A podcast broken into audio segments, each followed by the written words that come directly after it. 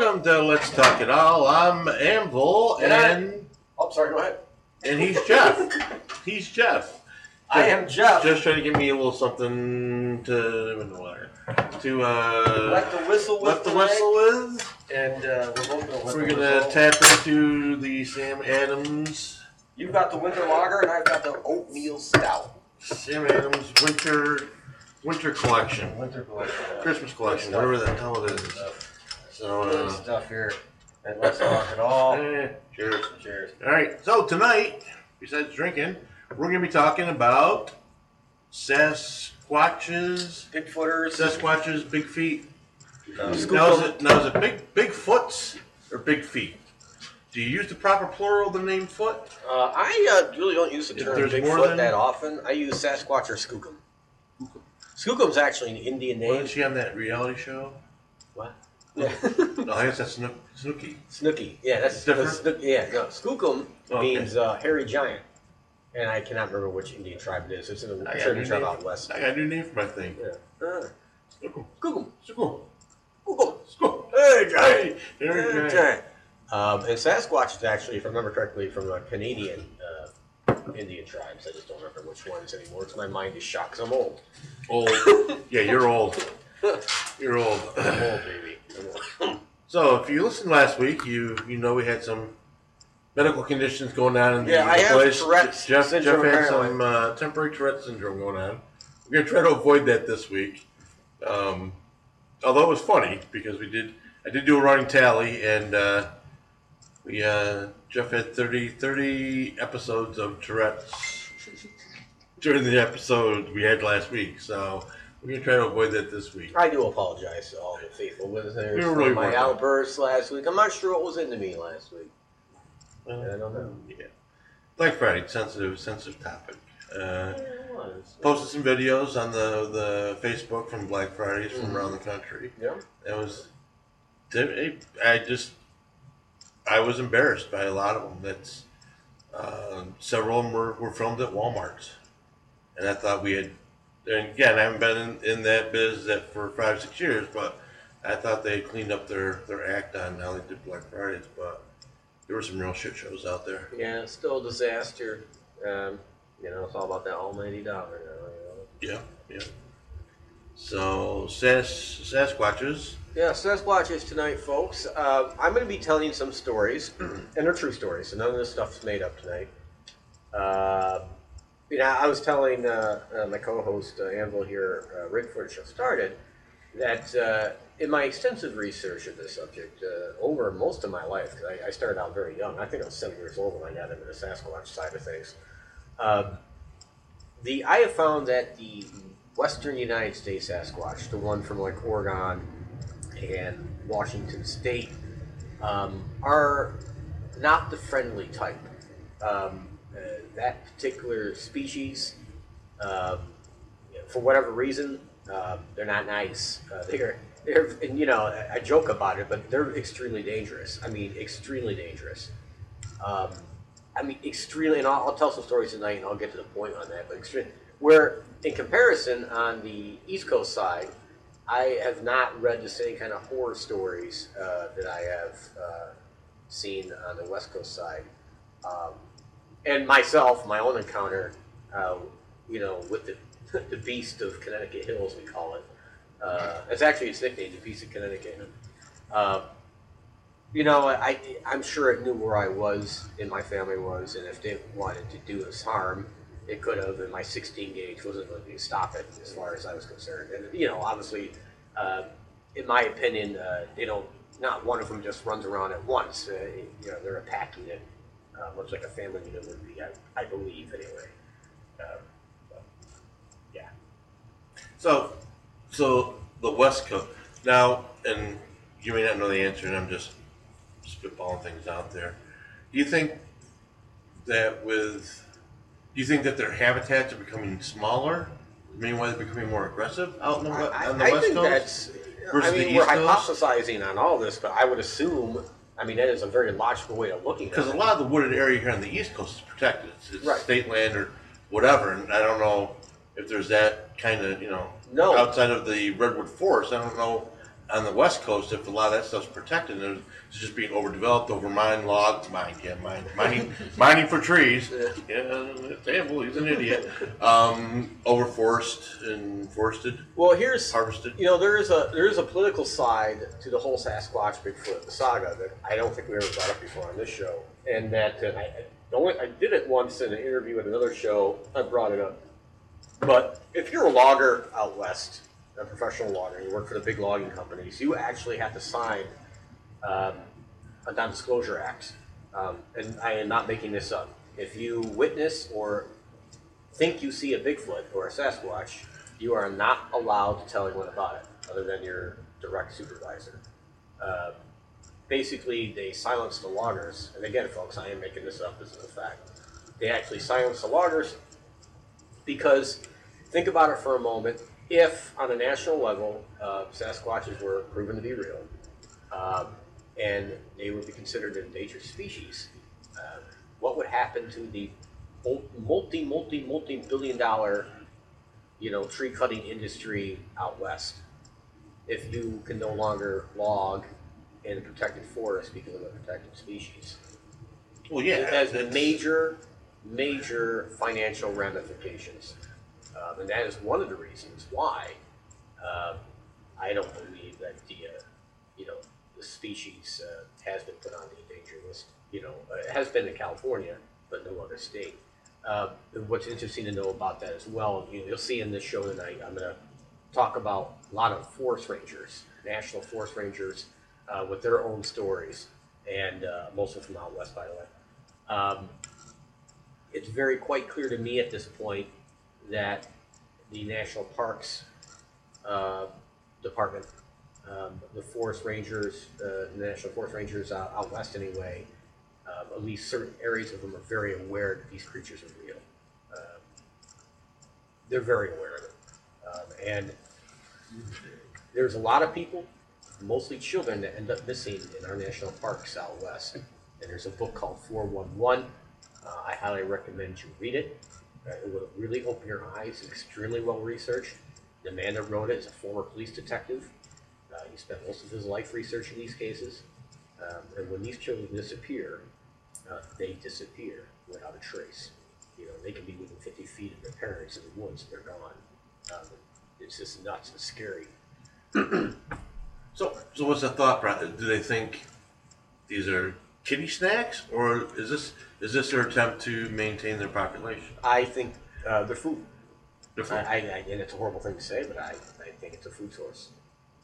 Um, and you know, I'm going to get to a story. The first story I'm going to tell tonight, um, actually, is a very recent story out of Oregon, and uh, it plays right into that.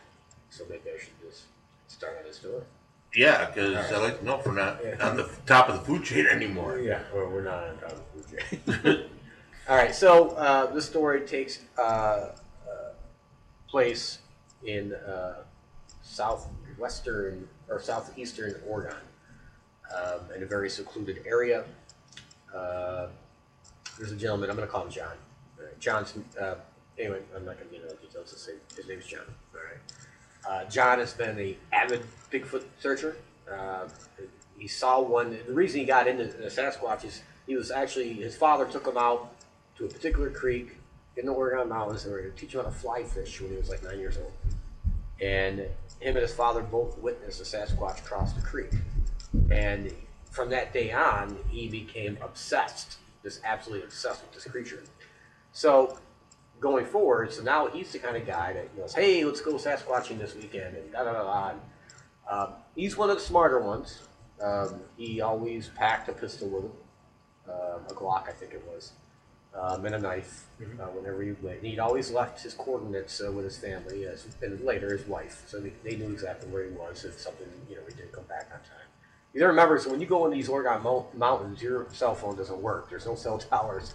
You don't get any service, so once you're out there, you're you out are there. out there.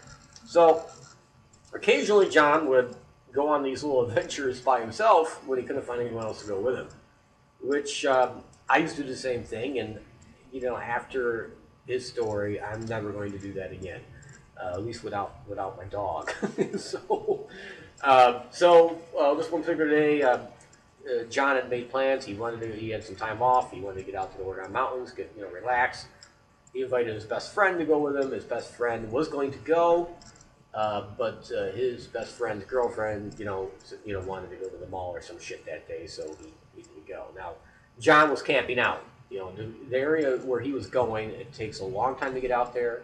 Um, and when you get to these back roads, they're more like a path, and it's very hard to transverse them. So uh, it, it takes hours to get up where he was going, basically. And he's well on a cell phone range. So he leaves Friday night, and uh, he's gone. Um, Sunday comes around. It's about three o'clock in the afternoon, and uh, his best friend, we'll call David. Dave gets a call from John's wife saying, you know, frantically, that uh, he hasn't checked in yet, and that's really odd because he should have been home by now.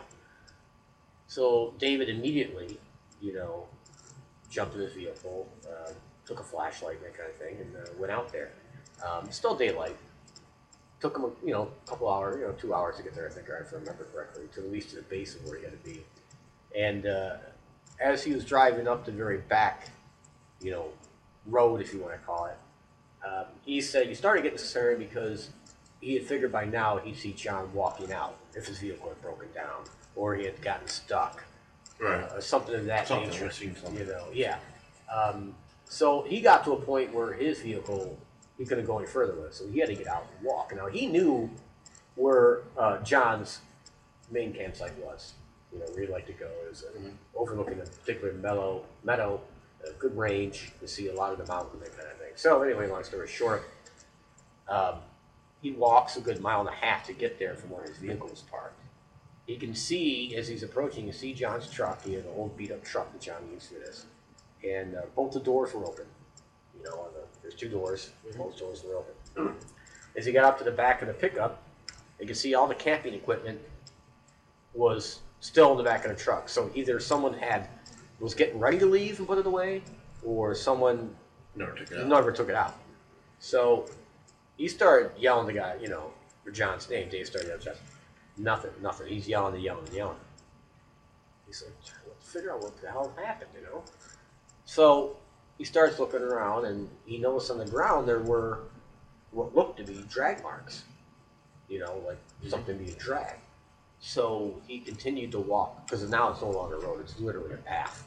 And he's walking up this path, and it's obvious these are drag marks. And then he sees big footprints, you know, in conjunction with the drag marks, and one of these, you know, the areas have a little more dirt or mud to them. And it was obvious to him very quickly that what he's seeing is whatever was standing upright, bipedal, walking, was dragging something along. And uh, it didn't take him very long to figure out what was being dragged. Uh, and it was his friend, John. You know, John. Um, he went a little bit further um, until he came across a structure. Now, if you know anything about Sasquatches, they do, they take uh, wood, they'll make, you know, different designs, if you will, mostly like an X, you know, marks a spot, if you will. Uh, but they make, it's like big trees and lay them against each other and make big X's. Uh, that's one of the signs, believe it or not, that you know you're in a Sasquatch area. And I don't know if it's a warning or if it's a marker somehow, but this is what they do. Um, and he saw two big X's made out of, you know, wood on, on the different sides of the of the, the path. Um, at that point, he knew it probably wasn't a smart idea for him to be out there at the point uh, by himself, so he had, you know, hightailed it out of there. But uh, in hindsight, uh, he was he's. Dave is, you know, clear today that the equipment was never taken out. So whatever happened to John happened literally shortly after he got there. Um, he was Bigfoot food. Uh, John's body has never been found. This is a true story, by the way. Uh, no traces of John have been found, not a sneaker, not his pants, not his shoes, nothing. Not a single piece of, you know, not his gun, nothing. Completely disappeared, other than his truck and his camping equipment. Wow. Uh, very true story. Wow. And the only thing that were found were the footprints and uh, the drag marks. So that is, a, you know, that's a true story. And that's a, that's a very, uh, to me, that sort of shivers up my spine because I used to go out all the time. You know, I was always loaded and ready for action, but, well, you know, so was this guy, you know. Even if you're not a searcher, if you're just out hiking or camping or I know we talked about this last time. We talked about this about, you know, the forest in New York and campaign and running around and in the woods. Never thought about it. I mean, I think of all the times it was my parents at the local state parks and just, you know, as long as you're home by dusk, let them play. And yeah. Playing in the woods and yeah. miles from where the camp is and having a good time. And eesh, think about it now. More reasons. How am I still alive? Exactly. That would, that would probably been a tasty morsel back then. You know, and, uh, you know, there's another story. Uh, this comes from actually, this is not a uh, forest ranger who tells this story. This story is actually from a, uh, a police officer, uh, state trooper, actually, uh, for the state of Oregon. Uh, he, he was uh, going to investigate a crime. He got a call about a crime. Um, now, where the crime had happened was very deep uh, in the Oregon woods, you know, and uh, I don't think people realize how spiritually populated Oregon really is. There's a lot of forests, and it's not a very big population. Uh, yeah. And that's it, that's just a fact of the area, you know. Washington State's the same way. So, you know, it takes a good hour and a half for him to drive out to where this supposed crime had happened. And he gets there, and uh, uh, just so you know, before I go any further with this, Oregon, if you've never been to Oregon, you're not going to understand what I'm talking about, but Oregon takes litter, or, you know, littering, you know, dumping your garbage, fuck, really serious. I almost said the F word, I can't close. Really serious. um, it's it's like a major crime out there.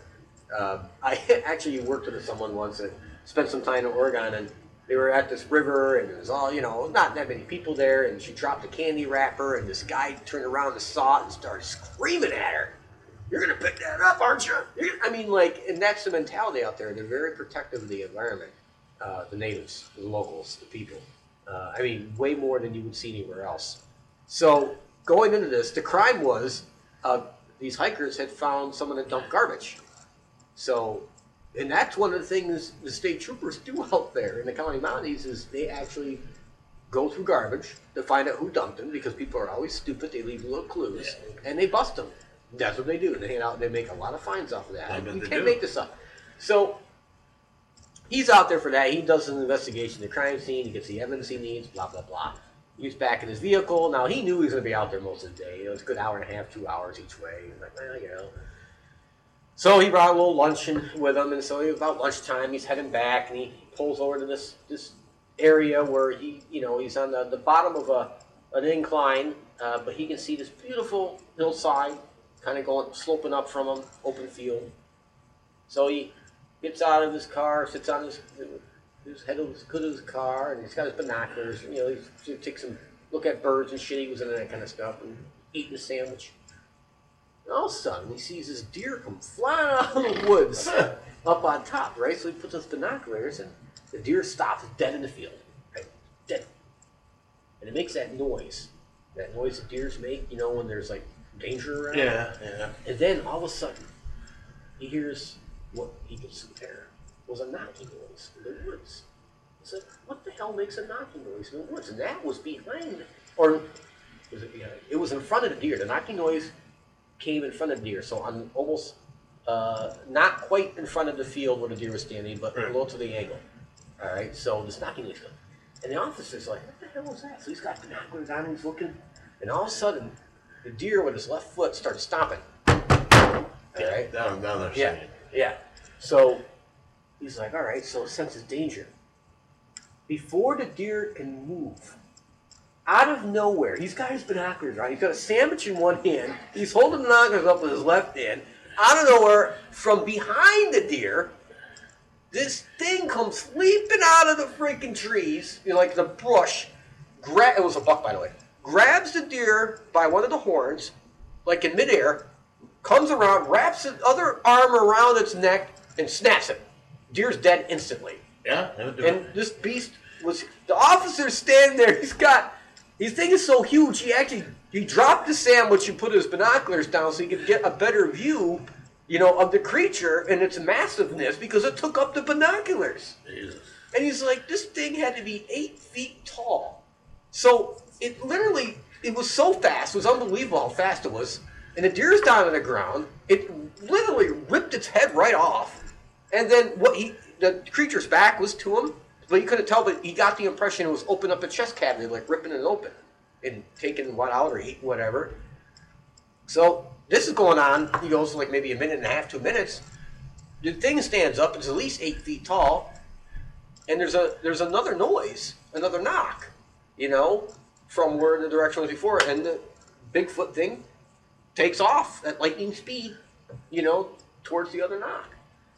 So here's this officer. He's like in his mind trying to comprehend process. What he he's yeah. never yeah in his he never thought of Bigfoot. He's never believed in Bigfoot. He knows it wasn't a bear. Bears don't leap into the no. air, you know. it, it, they don't still do things like that, you know, and, and and it was huge. And he just, he can't process it. He slowly picks up his sandwich off, you know, off the hood of the car he dropped. And he's just standing there, and he's like, he's got his gun on him, and he's thanking the Lord he has his gun, but he's like, I, he just had this feeling he should get the hell out of there. This yeah. is not a place you want to hang out. No. There's, there's two of these things. He's, it's obvious to him. His mind is starting to process now what happened. They used a bait and, you know, a bait uh, technique on the deer, yeah. you know, to confuse it. So these two things are working in tandem. They're not stupid, whatever they are. And he's like, I'm, he's getting out of there. So he gets in his car. He, before he actually gets back into his car, he, he, he gets off of the hood of his car, comes around to the side to open up a door, and he hears this scream of all screams. The one that I told you oh, about. Yeah. yeah. Right? He knew that it was time to leave. They knew he was there at that point. He's sure of it. He got in his car. He got the hell out of there. He went back. It took him a week and a half to get the nerve to go back. He brought a shotgun with him this time. He went back. And now the deer carcass, most of it's gone at this point. You know, it's just hair left. Because nature takes care of nature. Oh, yeah. And I talked about this before, why no bones are ever found. You know, and uh, that kind of thing. Uh, but... Uh, It was obvious he, he wasn't. He thought maybe he had imagined it. You know, you never know. You, you right. see something so out of the. But no, it really happened. He found it. What was left? It was like one piece of the tooth or something from the, the, the actually head that was ripped off, and a couple, you know, some hair was still left around, but that was it. Um, everything else is gone. Uh, but uh, that changed his view. Uh, he's about to retire, so he doesn't want his real name used or anything right. like that. But he is going to come forward, you know, once he does retire. Uh, and tell a story. Uh, what is a real name? Uh, just because, you know what? He goes, they're real. Because I never would have believed it unless I saw it myself. Um, and he said he'll never forget the day uh, as long as he lives.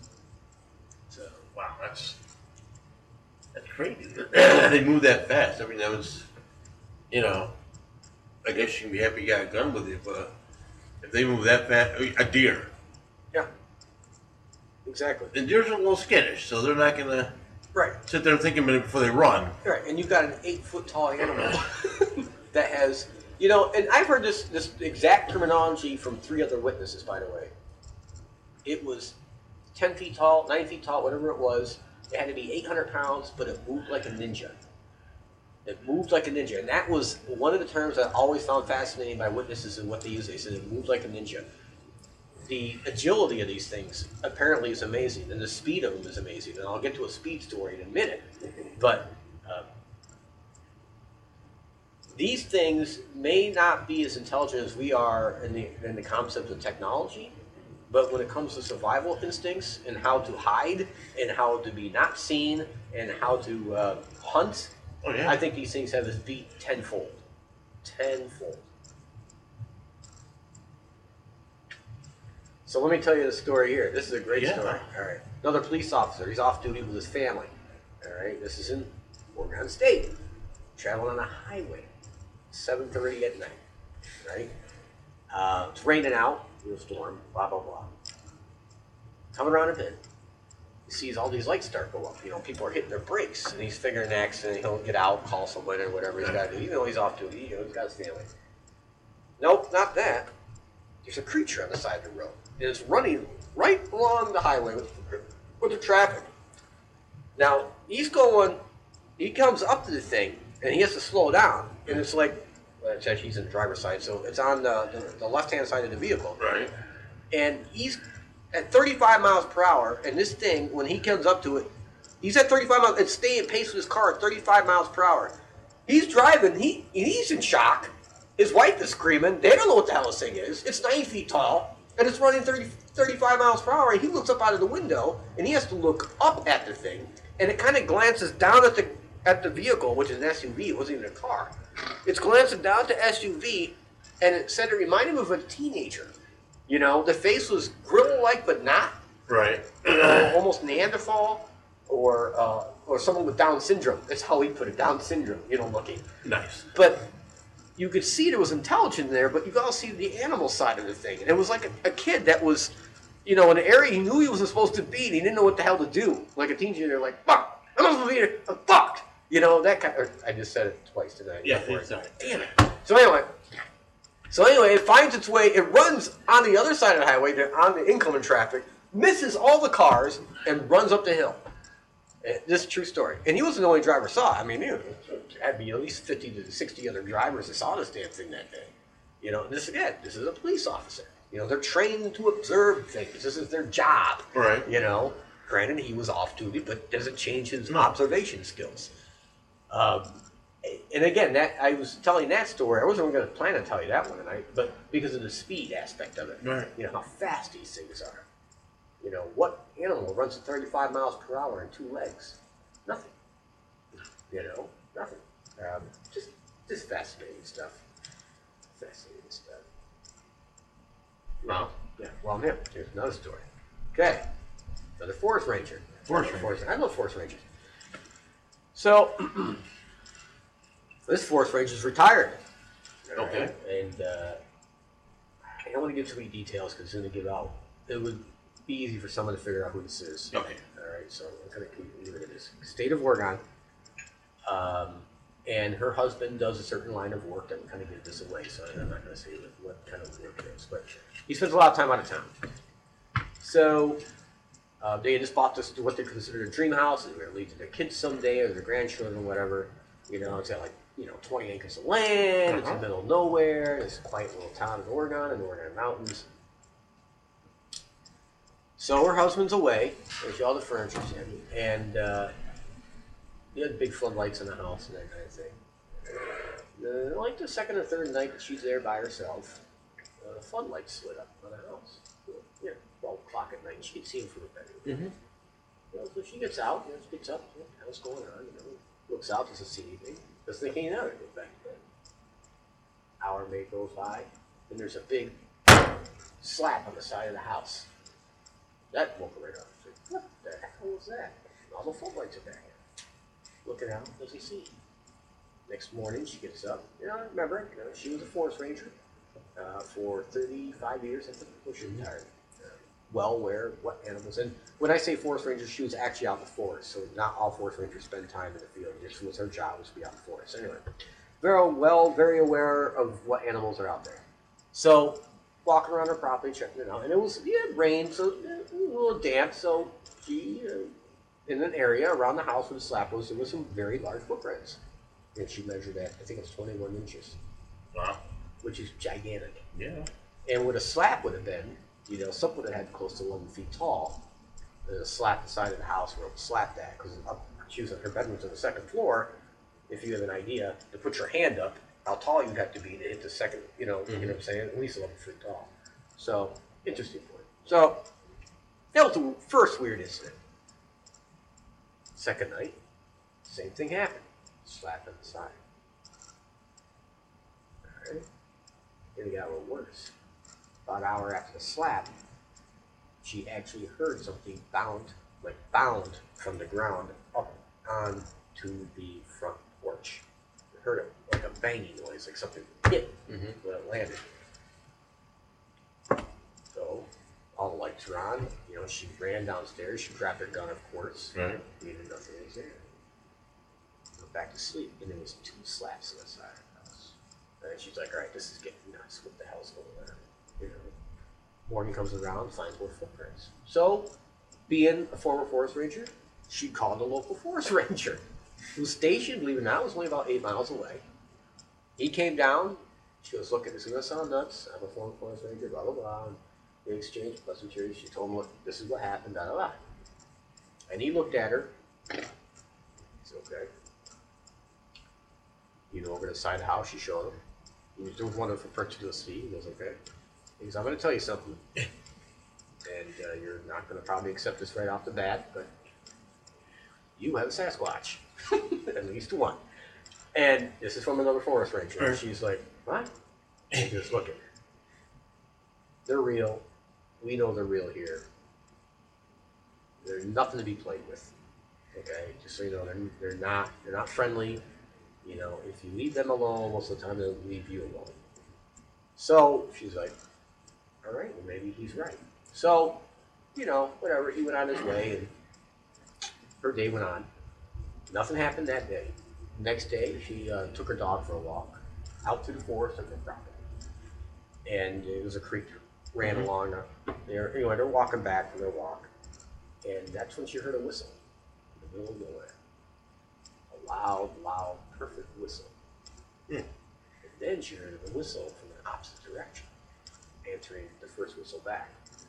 At that point, she knew there was no animals in that area that whistled. It was only human beings. Right. And the next closest human being was about six miles away. So that freaked her out. She wasn't armed. Even though the forest ranger told her you should arm yourself out of your property, she did not follow this advice. So she started to hightail back, you know, at a fast pace, not running, but walking at a fast pace back to the property, close to her house anyway. That's when she heard the knocks. And she started hearing knocking noises. And then she heard a whoop! Mm-hmm. And that wasn't that far away, like three hundred yards. And then she heard another whoop! About six hundred yards in the opposite direction. Then she knew for sure, okay, there's nothing in the woods that whoop. Nothing.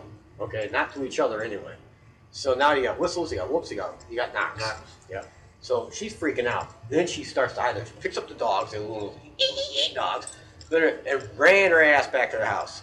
Breaks into the open field on her, you know, on her property where she sees her house. She's running, running, running, running. Runs on her breath, turns around, and at the edge of the, the woods, just under a tree line, she sees this view. This thing, it's, it's nine feet tall. She can't make out the face, but the the, the, the fur, or the, mm-hmm. the hair, whatever you want to call it, she can make it was very black, and it was huge. It wasn't a bear, it was on two feet. And it was swaying back and forth, almost like an ape does. What it's studying, so mm-hmm. it sways back and forth. Totally freaked her out. Went back in her house, grabbed a shotgun, and she actually fired, not at it, she knew it killed, but over its head. Scared it off and ran off. Next night, there was a party at her house, the Sasquatches. Literally, there was a party. They were banging in the house, they were jumping up on the, the porch, they were doing all kinds of shit, right? All the floodlights were going off. She went out, ran to her front porch, and started shooting the gun off into the dark. You know, she didn't think she was hitting anything, but it just scared her. That actually stopped the activity. Um, she actually, her and her husband, had considered selling the house after this last event. Um, She has decided not to sell the house because what better way, in her words, other than to study these things, but by a former forest ranger, right? You know, and it, so that's what she's doing. They, I'm not going to tell her her name. Uh, you know, she's going to write a book, I'm sure, or something. That was her, you know. So that'd be very unnerving. I would think that'd be very unnerving. Oh yeah, especially when your husband's away doing shit all the time, yeah. And you know, with his job. And, all right. Well, we are way past. Uh, shot time. And where are we doing tonight? Tonight we have Mister Boston's Butterscotch Schnock. Sure. Yeah. Here's a swimming with Sasquatchers. Bow-legged Sasquatchers. Bow-legged Sasquatchers.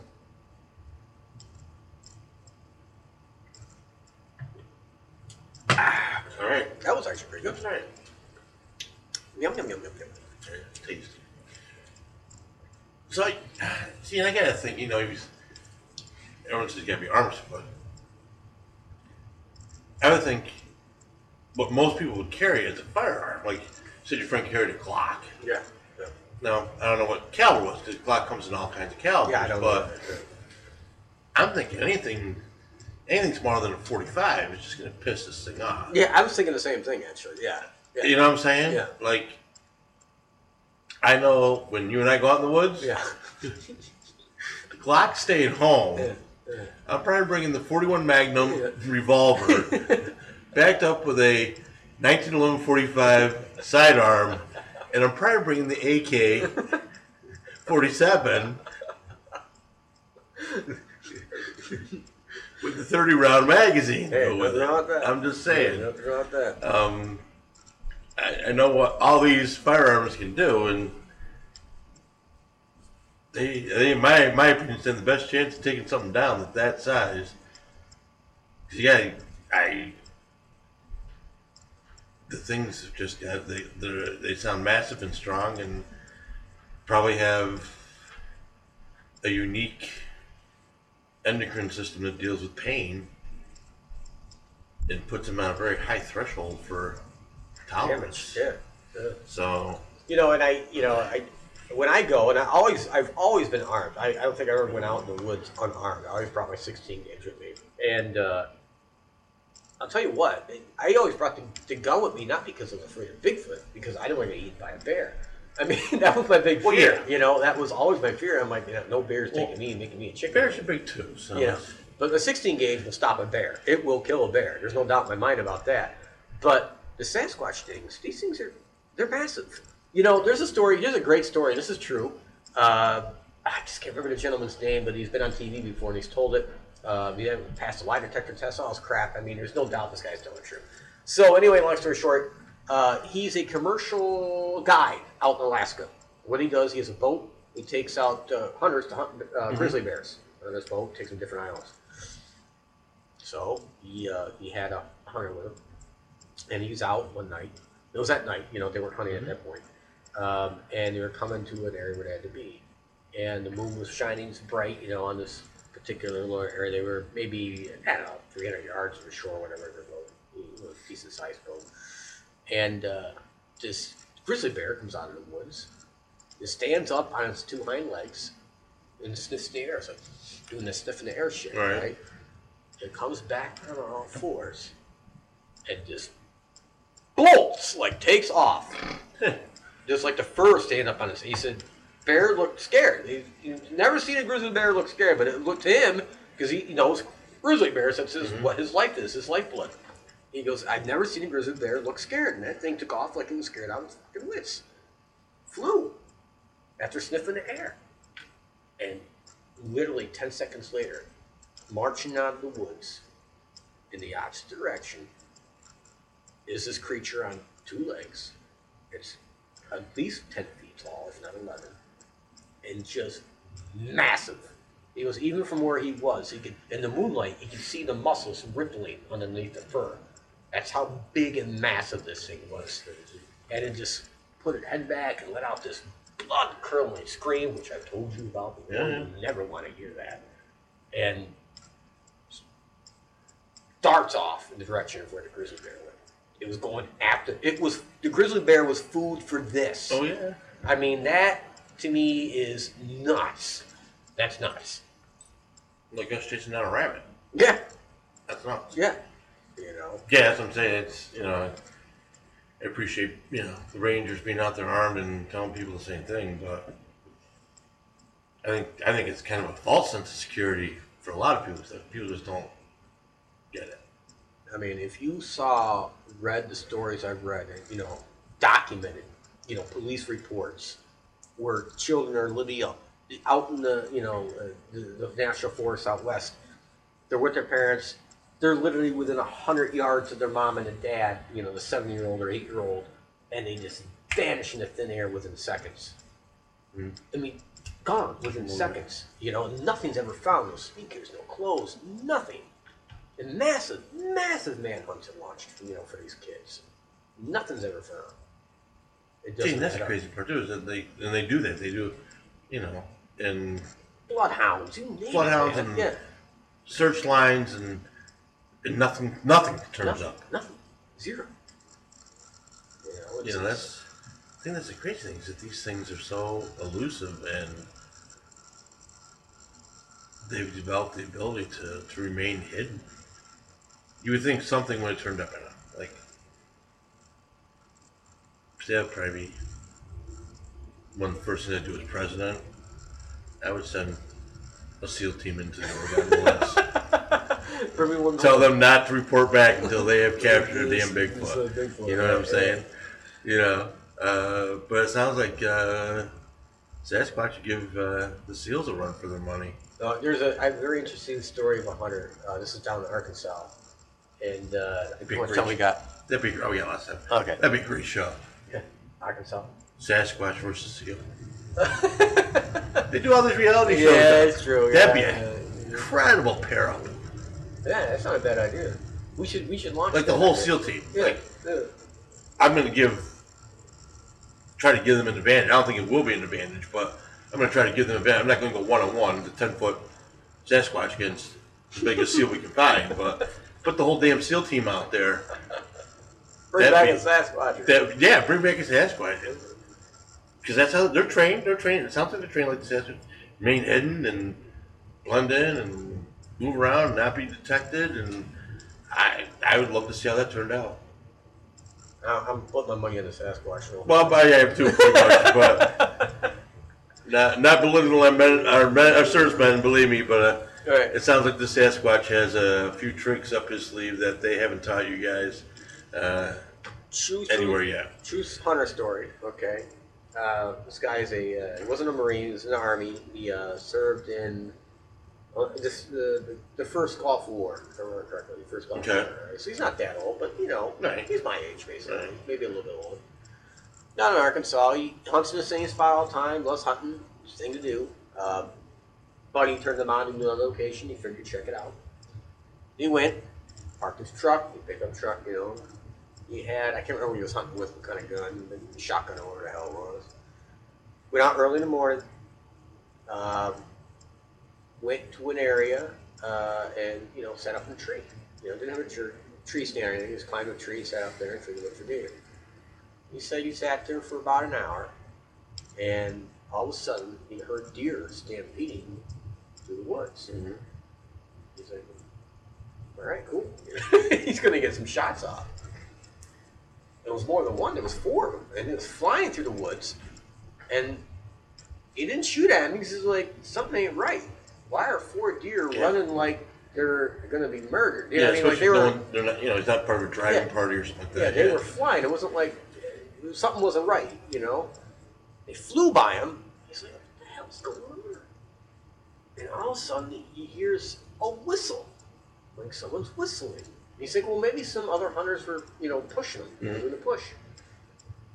Couldn't figure it out. So the tree. Not saying nothing. He was about to shout out, say, hey, you know, blah, blah, blah. And he's like, well, I don't want to mess up their hunting thing, so he mm-hmm. shut his mouth. All of a sudden, out of the side of the woods where his tree was, he saw this creature that was seven to eight feet tall come out, looking around. Put his hand on the, the one tree, leaned up against the tree, put his hand up on the tree, was like looking, like kind of searching with his eyes, like looking for the deer. The hunter sits there going, what the fuck is that? So he put his, he put his gun up and put his scope on it, so he could better look at the face. You know, he could see the face of the thing, and it had a very, real heavy brow, not quite a pug nose like an ape, a little bit more pronounced, and like a long slit for a mouth, and these deep black eyes, right? And this thing apparently saw him at that point. Maybe it saw a reflection off the scope mm-hmm. or whatever, but it saw him. It took his hand off the tree, got down a little bit more in a crunch, and its arms, by the way, are longer than it's, it went down past his knees, he said, but it started swaying back and forth a little bit behind a tree, going out of the tree, behind the tree. The tree wasn't huge, you know, couldn't hide behind the tree. And it's looking at it.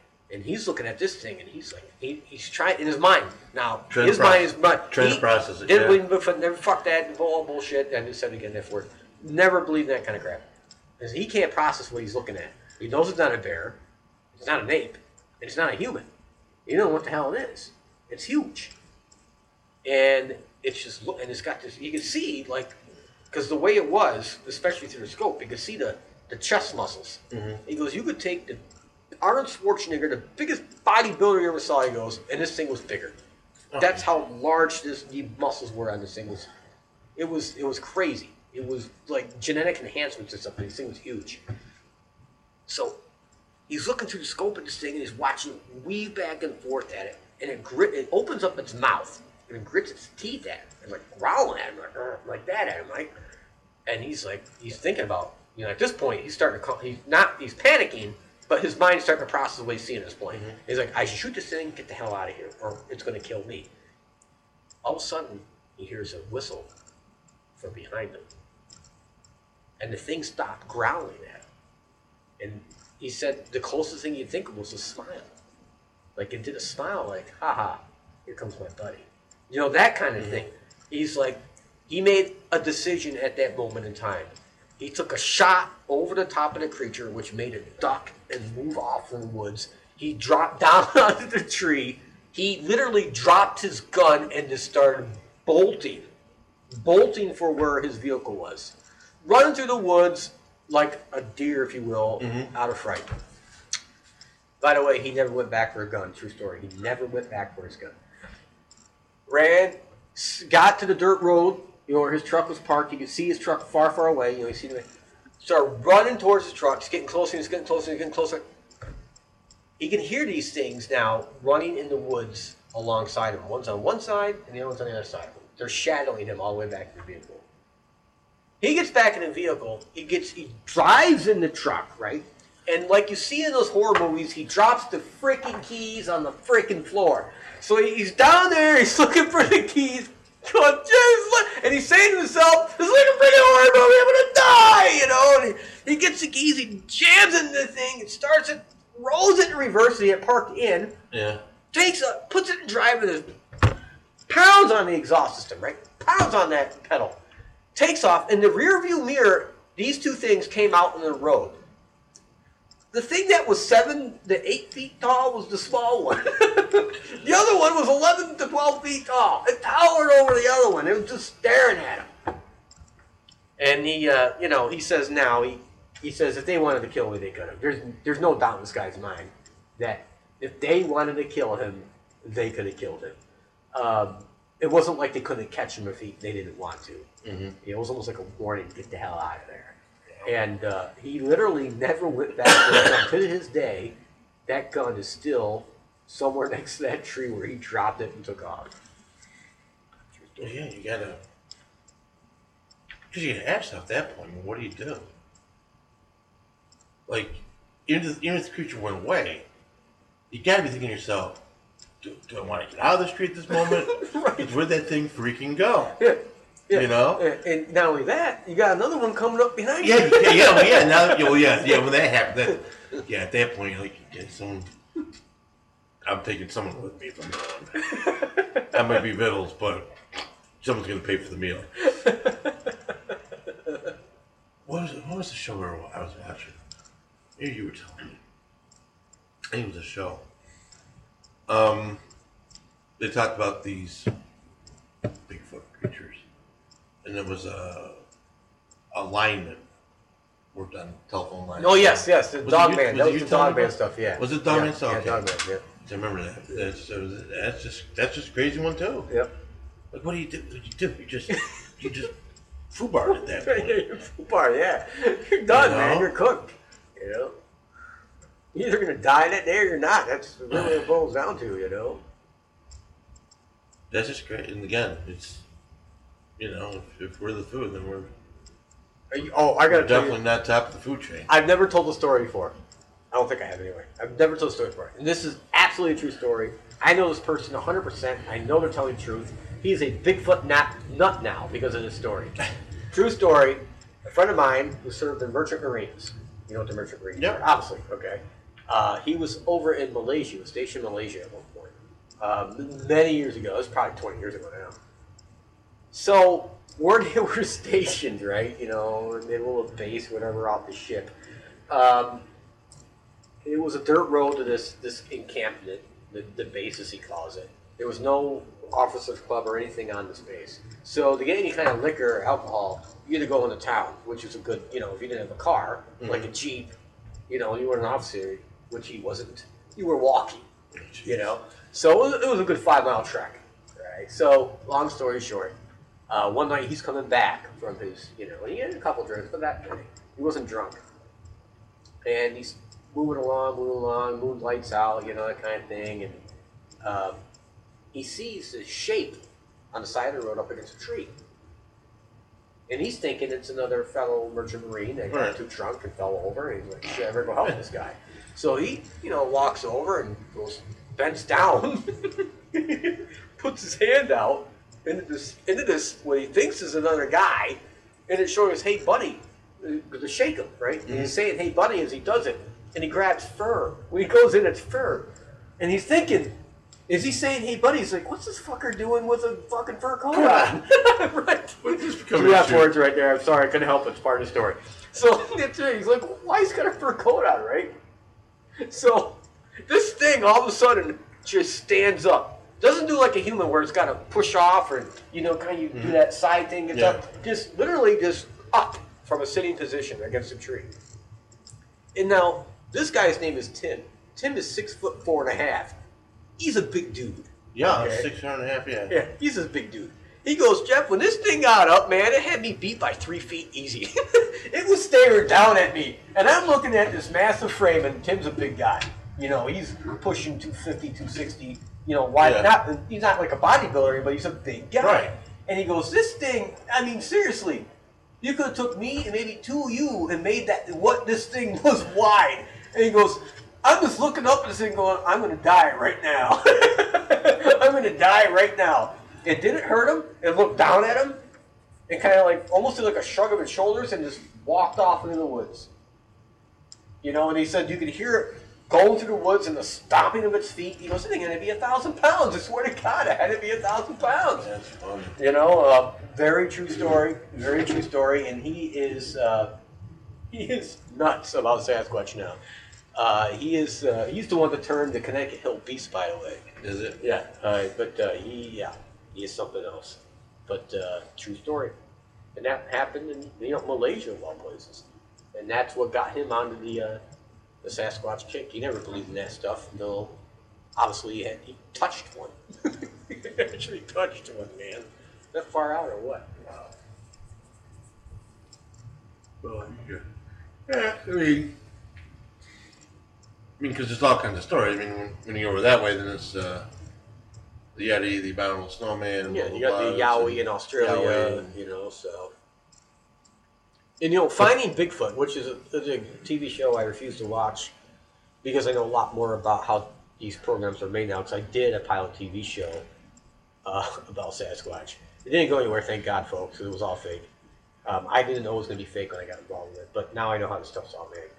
But anyway, uh, Finding Bigfoot uh, actually did an episode in Australia, Hunting for the Yowie, and that was probably one of the best episodes. That one I did watch, and they really did get some decent evidence out of that one. But still, these things are all over, and I think it's just it's just great because because they're as equally well hidden no matter where they are. Right. Yeah. It's like the ones in Australia, you know. A little slower than the rest, and they keep being found. But you know, it's this is just a uh, crazy species. Well, here's the thing. Like, um, you know, I already brought this up uh, before. I don't know if on this show, maybe another one, but uh, you know, people report, even police officers, by the way, report at night the eyes are red. And I had one host go, you know, say, well, you know, animals' eyes don't turn red at night. And actually, yeah, there are. There's quite a few animals' eyes that turn red at night. Uh, when they're flashed with light. Mm-hmm. Um, that's a fact. It's not myth, a belief. Uh, their eyes turn red. Uh, this creature could be the same way. Another thing that I found fascinating is there are species. There's a fox species, the Arctic fox, whose color of its fur actually changes with the season, so it blends in better for protection. Right. Um, who's to say that these creatures don't have the same kind of camouflage capabilities where the fur changes to match the environment they're in? Uh, you know, the Yeti is always considered white. You know, the fur is white. Right. You know, worms. Yeah, exactly. Um, so, who knows? You know, who knows? Now, do you think they're migratory? Or do you I, think they I, are? That is a big thing now. I think that's big now is the big migratory theory. A lot of Bigfoot researchers, all the big name guys who spent way more years of doing this than I have, all think that. I think that's very possible. Um, a lot of them believe that they follow power lines. Like, you know how the power lines are always cut out through the mountains? Right. They seem to follow, there's a lot of sites around power lines, so there's a belief that they use those lines to travel from different areas. Because you can't build a house there. there's no people. Well, you, you know what I'm saying? So you, you know what I'm talking about. You go up to right. the woods, you see a power line going through. That's yeah. You know, they'll, they'll, they'll walk not in the open of the power line, but alongside it, because they know there's nothing there. Well, nothing to be built, and technically, technically, right. nothing should be going on there. Like you shouldn't be up off-roading on power lines. Right, and exactly. Things like that. So that's kind of a protected area. Yeah. So I guess that would make sense. But that's uh, you know, that's the the concept of today. They are migratory, yes. You know, um, more sightings um, of Sasquatch, if I remember correctly, happened uh, in the lower elevations during winter, and I think it's because they're coming down looking coming down food. Yeah, and then in the summer they spend, you know, the Indians. Some Indians call them ridge walkers because they, you know, the Indians say that they walk on the tops of the mountains. The ridges, they have a better view. They can see what's coming, what's going, and that mm-hmm. kind of thing, uh, which makes sense. Um, and I think there's a lot of belief in that too on my side. Actually, I think they stay at the higher elevations whenever possible, uh, less human activity, and then you'll be able to see more that way too. Sure. You know. Very interesting. Interesting. Really. Yeah, and you know, here's the funny thing. The first time Steve interviewed me, he called me. I was on a, a Sasquatch hunt by myself. I had one dog with me. We were on the side of a mountain. I just barely had cell phone range. And he's like, hey, my name's Steve. I'm Let's Talk Ghosts. I'd love to interview you. Will told me about who you were and all that kind of thing. I'm like, oh, yeah, I'd love to interview. He goes, what are you doing right now? I go, actually, I'm out Bigfoot hunting. And this is like nine o'clock at night. He goes, where are you? And I told him where I was. And he's like, you're staying there overnight? Oh, yeah. I'll be here for two nights. I'll come home. You know, he thought it was nuts.